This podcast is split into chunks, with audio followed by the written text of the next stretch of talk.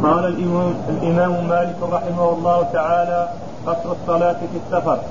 حدثني يحيى عن مالك عن ابن شهاب عن رجل من آل خالد بن أسيد أنه سأل عبد الله بن عمر فقال يا أبا عبد الرحمن إنا نجد صلاة الخوف وصلاة الحضر في القرآن ولا نجد صلاة السفر.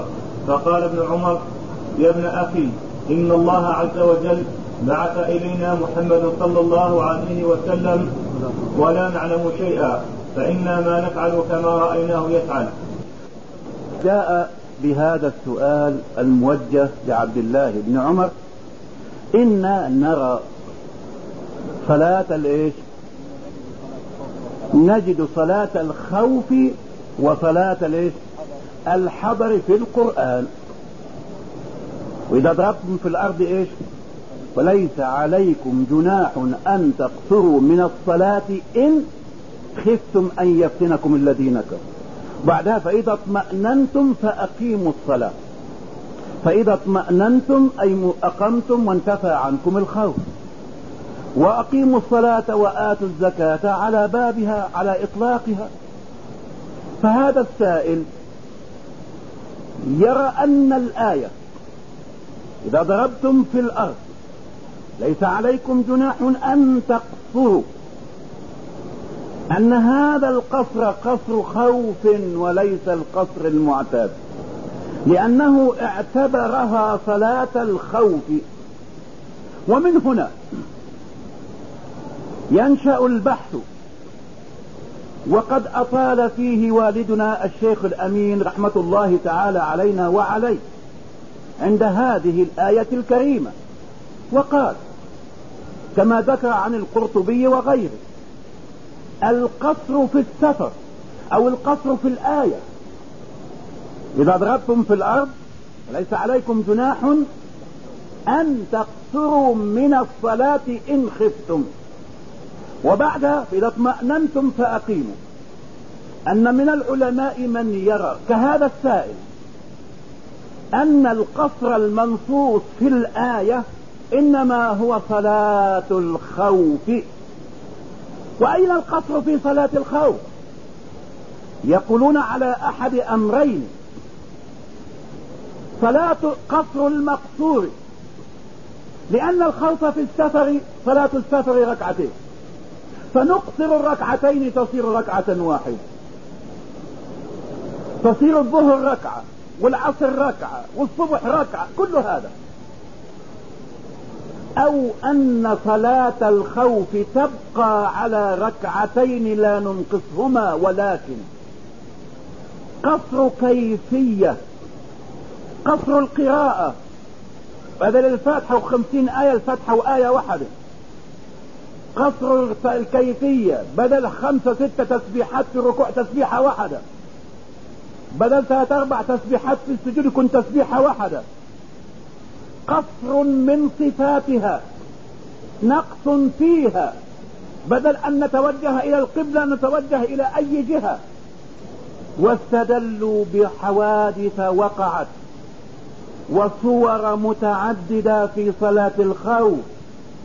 أما الذين قالوا تقصر المقصورة حتى تصير ركعة واحدة استدلوا ببعض صور صلاة الخوف.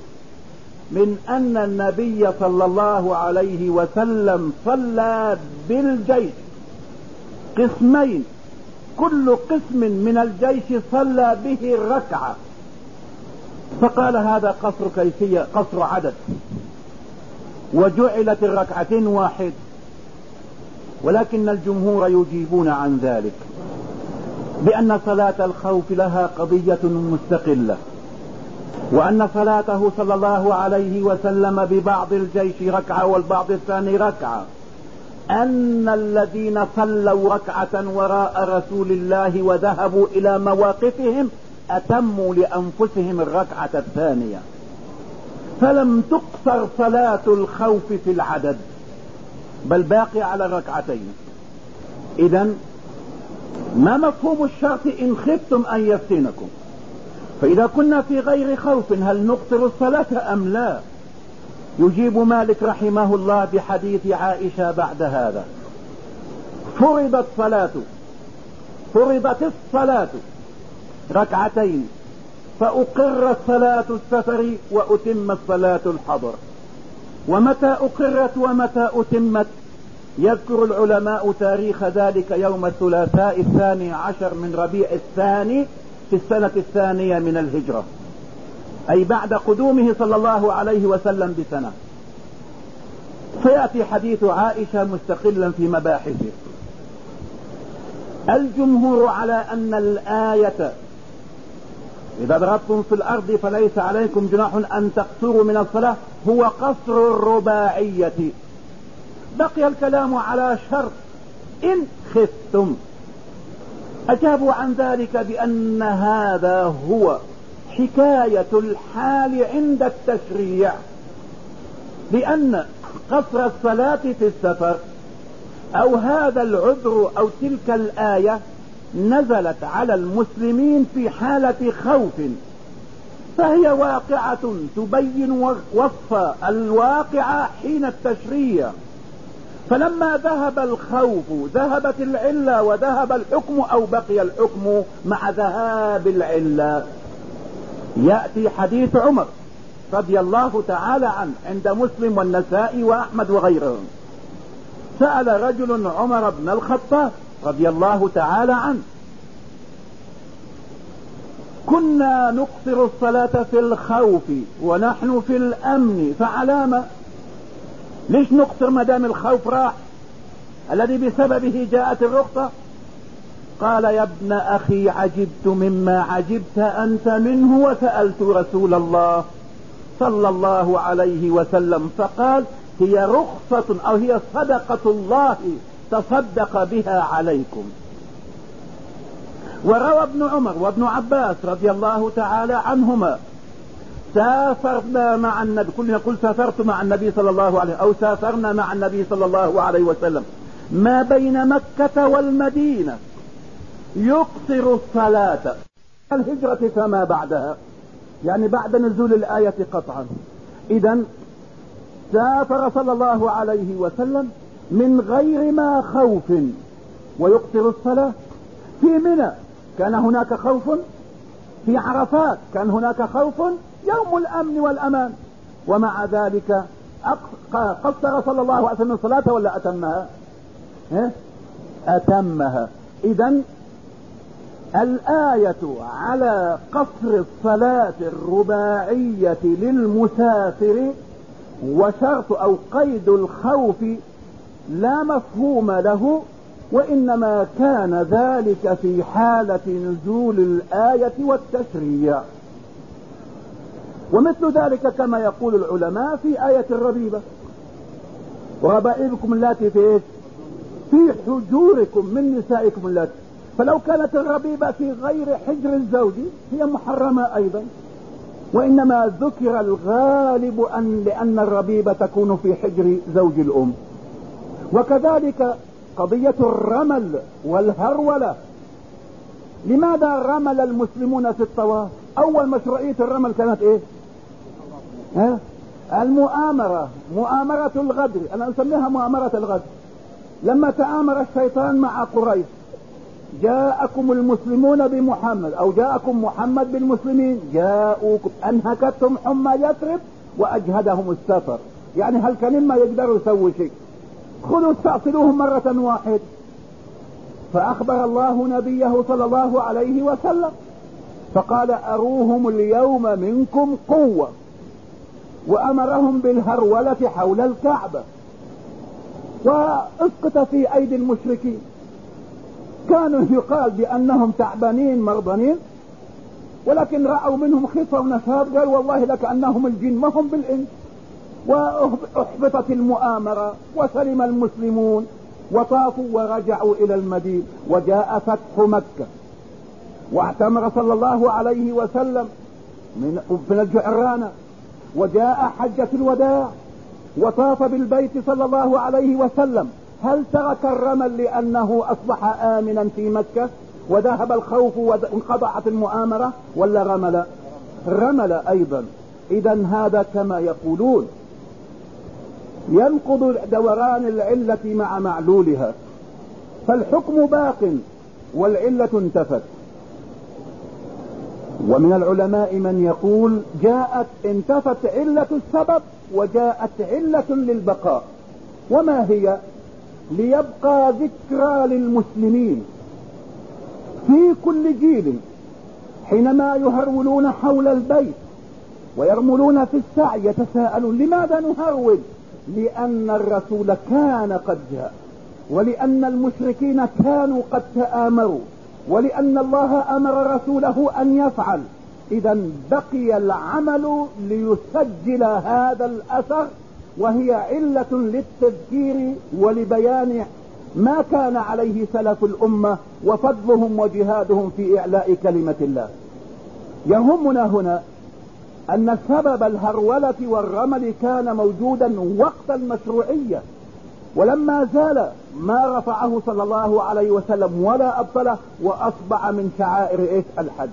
فكذلك هنا كانت الرخصة أو كان التشريع في قصر الصلاة للمسافر سببه أولا الخوف واستمر الحكم بعد ذهاب سببه الذي هو الخوف. وسئل عنها صلى الله عليه وسلم فقال رخصة صدقة تصدق الله بها عليكم. اذا قول القائل نجد صلاة الحضر أو صلاة الخوف وصلاة الحضر في القرآن بناء منه على أنه فهم من قصر الصلاة إنما هو قصر كيفية لا قصر عدد للمقصور والجمهور على خلاف ذلك. بقي عندنا تتمة الحديث وهو قول ابن عمر. رضي الله تعالى عنهما. يا ابن أخي أريد أيها الإخوة أن نصغي لهذه العبارة وأن نعيش معها وأن نتطلب حقيقتها. نحن كمسلمين أمام هذا الدين الحنيف يقول الصحابي الجليل ابن عمر رضي الله تعالى عنه في منهج علمي لطلبة العلم وللدعاة وللمناقشين والباحثين وللفقه المقارن ولقصر الطريق واختصار النظر والجدل. حينما قال القائل لم يقل له ابن عمر هذا فهم في قصر صلاة في قصر عدد ولا قصر كيفية ولا ولا لا ابدا. لم يدخل معه في هذا المعنى. وقد يكون السائل لا يدرك ذلك. لكن جاءه بالمنهج الذي لا يجهله إنسان. حتى أنصاف العقلاء لا يجهلونه ولا يتوقف على قواعد أصولية ولا على قواعد فقهية بل بمجرد منطوق اللسان ومفهوم العقل يقنع الإنسان. هذا من جانب طلبة العلم. ومن جانب آخر لأولئك الذين يقولون نحن نأخذ بكتاب الله. ما وجدناه في كتاب الله أخذنا به وما لم نجده في كتاب الله فلا حاجة لنا به. كلمة أستطيع أن أقول جوفاء براقة لكنها جوفاء خالية وفيها التناقض لأن الذي يقول ما وجدناه في كتاب الله لم يحقق معنى ما في كتاب الله. ولم يعرف حقيقة ارتباط كتاب الله بسنة رسول الله صلى الله عليه وسلم. لأن من قال نأخذ بكتاب الله يلزم إلزاما إجباري بأن يأخذ بسنة رسول الله صلى الله عليه وسلم. وكان يقول والدنا رحمة الله تعالى عليه الشيخ الأمين يقول السنة بكل ما فيها جميع دواوين السنة. ما طبع وما كان مخطوطا وكل ما يلفظ بقال أو فعل أو أقر رسول الله صلى الله عليه وسلم كذا السنة بمدلولها الكلي قطرة من بحر كتاب الله. آية من كتاب الله. ألم يقل القرآن الكريم وما آتاكم الرسول فخذوه؟ ها؟ وما نهاكم عنه فانتهوا. يبقى القرآن يأمر ويلزم بالأخذ بالسنة أم لا؟ وهل انفصلت السنة عن القرآن؟ لا. وأي منزلة للسنة؟ يأتي القرآن ويؤيدها ويترجم لها ويقومها. وما ينطق عن الهوى إن هو إلا وحي يوحى. والنجم إذا هوى ما ضل صاحبكم وما غوى. وما ينطق عن الهوى إن هو إلا وحي يوحى. إذا السنة وحي. السنة إيه؟ وحي. وكما قال السيوطي الوحي وحيان. وحي أمرنا بتسجيله وبكتابته. ووحي لم نؤمر بتسجيله ولا بكتابته. وحي أمرنا بتسجيله وتعبدنا بتلاوته. ووحي لم نؤمر بتسجيله ولم نتعبد بتلاوته. ما هو الذي أمرنا بتسجيله وتعبدنا بتلاوته؟ القرآن. وما الذي لم نؤمر بتسجيله ولم نتعبد بتلاوته؟ السنة. إذا هما وحيان. ثم علاقة السنة بالكتاب. نجد من السلف. سعيد بن المسيب في هذا المسجد يقول في درسه لعن الله في كتابه. الواصلة والمستوصلة والواسمة والمستوسمة وإلى آخره. وكانت امرأة فطينة تسمع له. فرجعت إلى بيته وبعد أسبوع وقفت عليه وقالت يا شيخ سمعتك بعد قبل أسبوع تقول لعن الله في كتابه. الواصلة والمستوصلة يعني توصل الشعر والواسمة والمستوسمة والمنمصات إلى آخره. قال نعم. قلت قالت ولكني قرأت كتاب الله من دفته إلى دفته فما وجدت هذا الذي قلت. يبقى احسن منا كلنا. في أسبوع قرأت كتاب الله وتتأمل النصوص اللي فيه.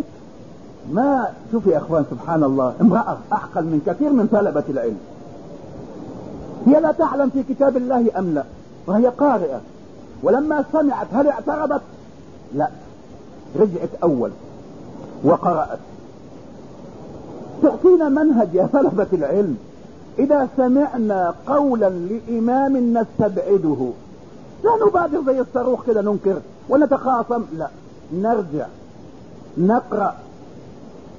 هذا ترى منهج قديم. نبي الله سليمان. لما جاءه الهدهد وقال احطت بما لم تحط به وجئتك من سبأ بنبأ يقين وقص عليه أمر سبأ مع قومها وعبادتهم للشمس هل قبل هذا سليمان إذ كان موقف من الهدهد؟ كان مصدر عليه حكم غيابي. لأذبحن أو لأعذبن أو لأتيني بسلطان. مش كان حاكم عليه بهذا؟ وما وتفقد الطير فقال إيه ما لي لا غايب. يعني هارب أو متغيب. متغيب عن الدوام. أخذ عليه غياب. وهذا ما له حد تغيب بدون استئذان. وتفقده فلم يجده. وأصدر الحكم عليه غيابي.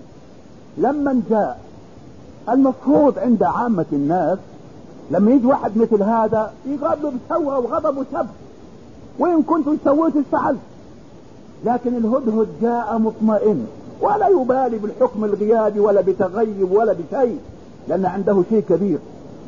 ويتعالى على نبي الله سليمان أحط بما لم تحط به. يا سبحان الله نبي مرسل. وطائر يقول له أنا أحط. الإحاطة ما هو شيء هين. من الحيط الحائط للبستان يجمع أطرافه. كأنه يقول اطلعت بإحاطة وبجمع معرفة ما لم تحصل عليه أنت. تبغى أكثر من هذا يا جماعة؟ مع أن الله علمه منطق الطير وعنده الجن وعنده الريح مسخرات بأمره ومع ذلك الطير الصغير هذا يتعالى عليه ويتناسى ولا يبالي بالحكم الصادر عليه. يقول له لا عندك أنت. أنا عندي ما لم تحط به أنت. هدأت ثورة سليمان وتريث وأوقف الحكم مع ايقاف التنفيذ. إيش عندك أخبره بقضية سبأ. هل طغى عليه الغضب السابق والحكم السابق وسجنه ولا عذبه ولا رفض حتى مجرد خبره؟ لا. ماذا قال نبي الله سليمان؟ قال سننظر. شوف يا أخوان مع أنه نبي مرسل وعنده الجن وعنده الريح مسخرة. ما قالش واحد من الجن روحوا تعالى شوف مع أن تبين إمكانيات الجن. أيكم يأتيني بعرشها قبل أن يأتون؟ قال الذي قال عفريت من الجن أنا إيش؟ قبلكم الآن. كان ممكن لسليمان أن قلت اصبر. روح يا عفريت الفلاني واحجبنا الخبر وتعالى هيغيب عليك؟ قبل أن تقوم من مقامك الذي عنده قبل أن يرتد إليك طرفك. فكان ممكن سليمان يعرف الخبر في لحظتها ولا لا؟ كان ممكن ولكن لا. هو يريد أن يرى هذا القائل بنفسه. أصدقت أم كنت من الكاذبين؟ ولاحظ يا إخوان الأسلوب القرآني ما قالش أكذبت أم كنت من الصدق قال أصدقت. كأنه اشتم من قوله وثقته بنفسه بأنه عنده شيء من الصدق. اذهب بكتابي هذا. بعد ما كان محكوم عليه بالإعدام صار إيش؟ سفيرا مفوضا يأخذ رسالة ويسلمها إلى إيش؟ إلى بلقيس. سبحانه بإيش يا إخوان؟ بفضل العلم. لأنه علم ما لم يعلمه سليمان. وكان ولدنا الشيخ العمي رحمة الله تعالى علينا وعليه يقول انظر إلى فضل العلم. هذه قضية جغرافية. اكتشاف شيء موجود وهو اطلع على مملكة لم يعلم بها سليمان. اكتشاف جغرافي جعله يتطاول على نبي الله ويقول أحط بما لم تحط به ونفعه عند سليمان. هل سليمان نفذ فيه الحكم ولا لا؟ تبين صدقه وعفى عنه وجاءه بخير كثير. وهنا المرأة ذهبت سمعت المقالة وقطعا هي ممن يقرأ كتاب الله لأنها رجعت بعد أسبوع وقالت قرأت كتاب الله. ولا يفعل ذلك إلا الإيش؟ المتعود على القراءة. فلم أجده. فقال لها لو كنت قرأتيه لوجدتيه. وهي ما قرأته؟ بتقول قرأته. لكن لو كنت قرأتيه قراءة إمعان قراءة تأمل ألم تقرأي فيه قول الله تعالى؟ وما أتاكم الرسول فخذوه وما نهاكم عنه فانتهوا.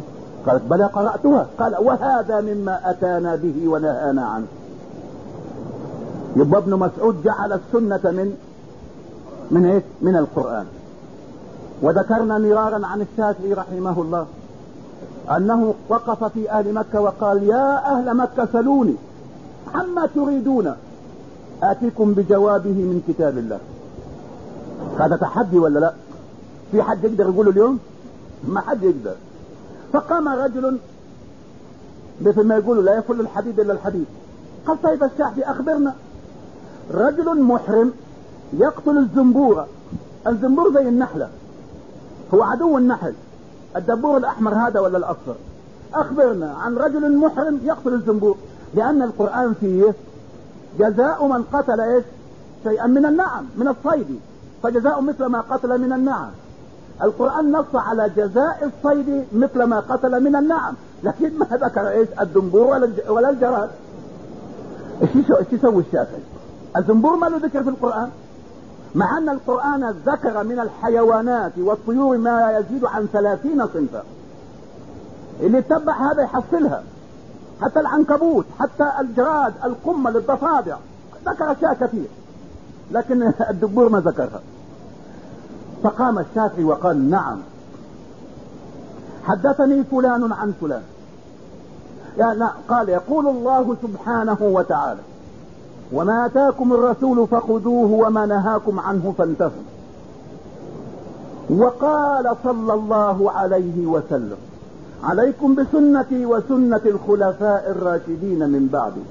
وحدثني فلان عن فلان عن فلان أن عمر بن الخطاب سئل عن المحرم يقتل الزنبور ماذا عليه؟ فقال لا شيء فلا شيء عليه. يبقى الشافعي راح فين؟ ها؟ تدرج قمة. القرآن يحيل على إيش؟ وما آتاكم الرسول فخذوه. والرسول يحيل على مين؟ الخلفاء الراشدين. وأحد الخلفاء الراشدين عمر يقول لا شيء في من قتل الزنبور. يبقى القرآن كأنه يعني كما يقولون قضية منطقية. نسقط الوسط ونضع موضوع الإيش؟ الأخيرة نجعله موضوعا لمحمول الأولى. ويكون قضية منطقية كما يقولون من الشكل الثالث.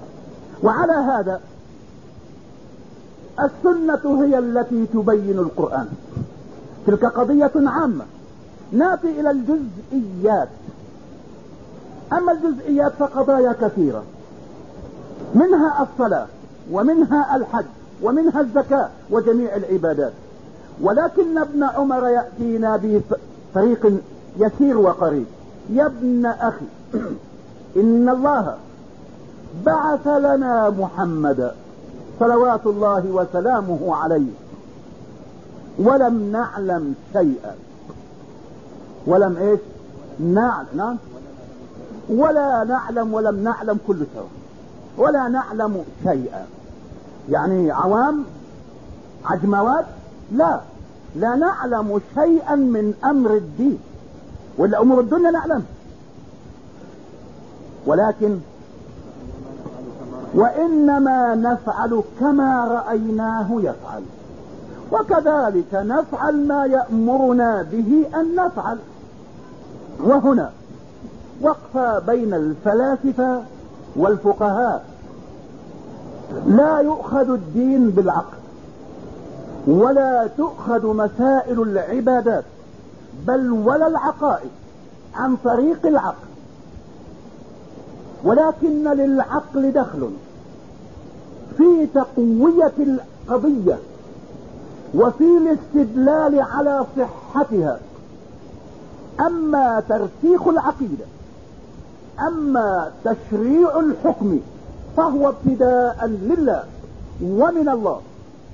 والله لولا الله ما اهتدينا ولا صلنا ولا صلينا. لا بالعقل ولكن الله سبحانه أرسل رسوله صلى الله عليه وسلم لامة أمية عن القراءة والكتابة ولكن أصحاب عقول. لكن تلك العقول في نواحي الدين مغلفة. بغلاف اتباع الآباء والأجداد. وجدنا آباءنا على أمة وإنا على آثارهم مقتدون. وهنا فكانوا في العقائد مع الأصنام على ما وقعوا فيه وعلى أمر الدنيا كل أمة تعيش على مقتضيات حالها ومجتمعها. فجاء النبي صلى الله عليه وسلم فأمر الناس بالإيمان بالله والإيمان بالبعث وبأركان الإيمان الست. ولكنه يوجه العقل للاستدلال حينما أنكروا البعث والبعث هو مدار التكليف لأن عمل المكلف نتيجته تظهر متى؟ ها؟ العبادات متى أجرها والمعاصي متى جزاؤها؟ يوم البعث. فالإيمان بالبعث منطلق الامتثال في الأوامر واجتناب النواهي. فهم كانوا ينكرون البعث حينما يخبرهم صلى الله عليه وسلم بأنكم تبعثون بعدما تموتون يتعجبون. وجاء آتائهم وأتى آتيهم وقال وضرب لنا مثلا ونسي خلقه قال من يحيي العظام وهي رميم. هذا اعتراض وإقامة ما توهمه دليلا لأن العظام صارت رميم من يحييها بعد ذلك؟ فيأتيه الجواب ليعمل عقله في حياته وفي ذاته وبكل هدوء. قل. ما جاك الجواب حالا يحييها الذي؟ لا. قل. كأن الحديث بينك وبينه رده إلى عقله ونسي خلقه. قل يحييها من؟ الذي أنشأها أول مرة. ليش نسيت وجودك أنت ومجيئك؟ قل يحييها الذي أنشأها أول مرة.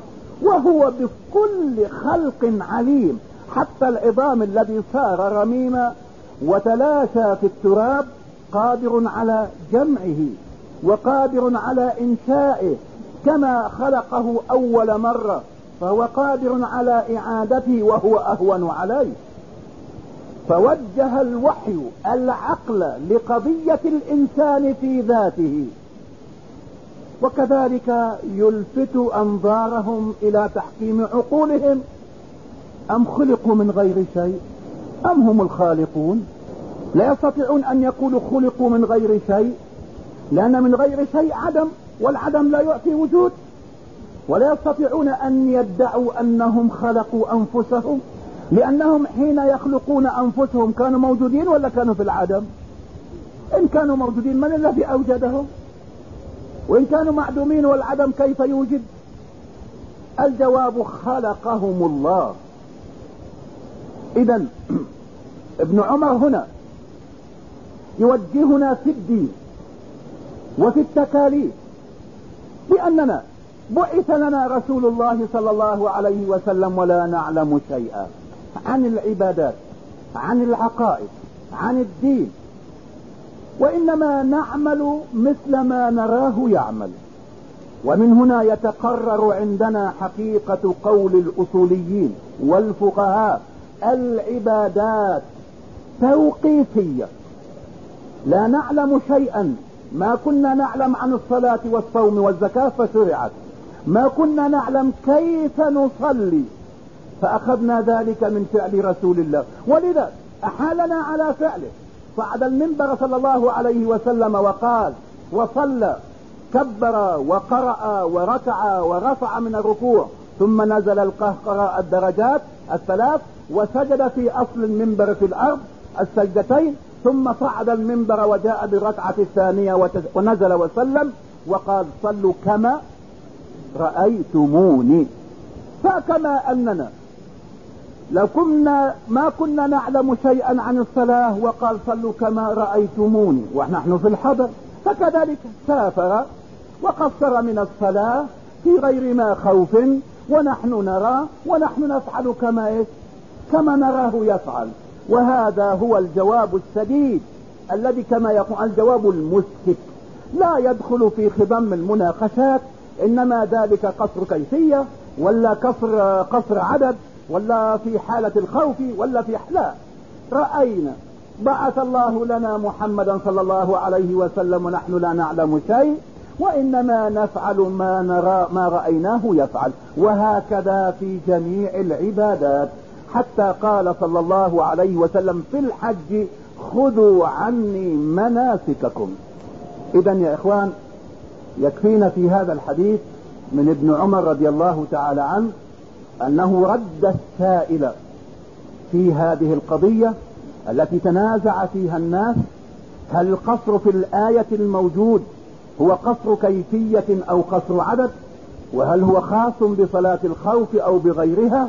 رد إلى فعل رسول الله صلى الله عليه وسلم ونحن كذلك نقول رأينا رسول الله ونقل لنا ما فعل رسول الله صلى الله عليه وسلم من قصره الصلاة من غير خوف بقصره الرباعية.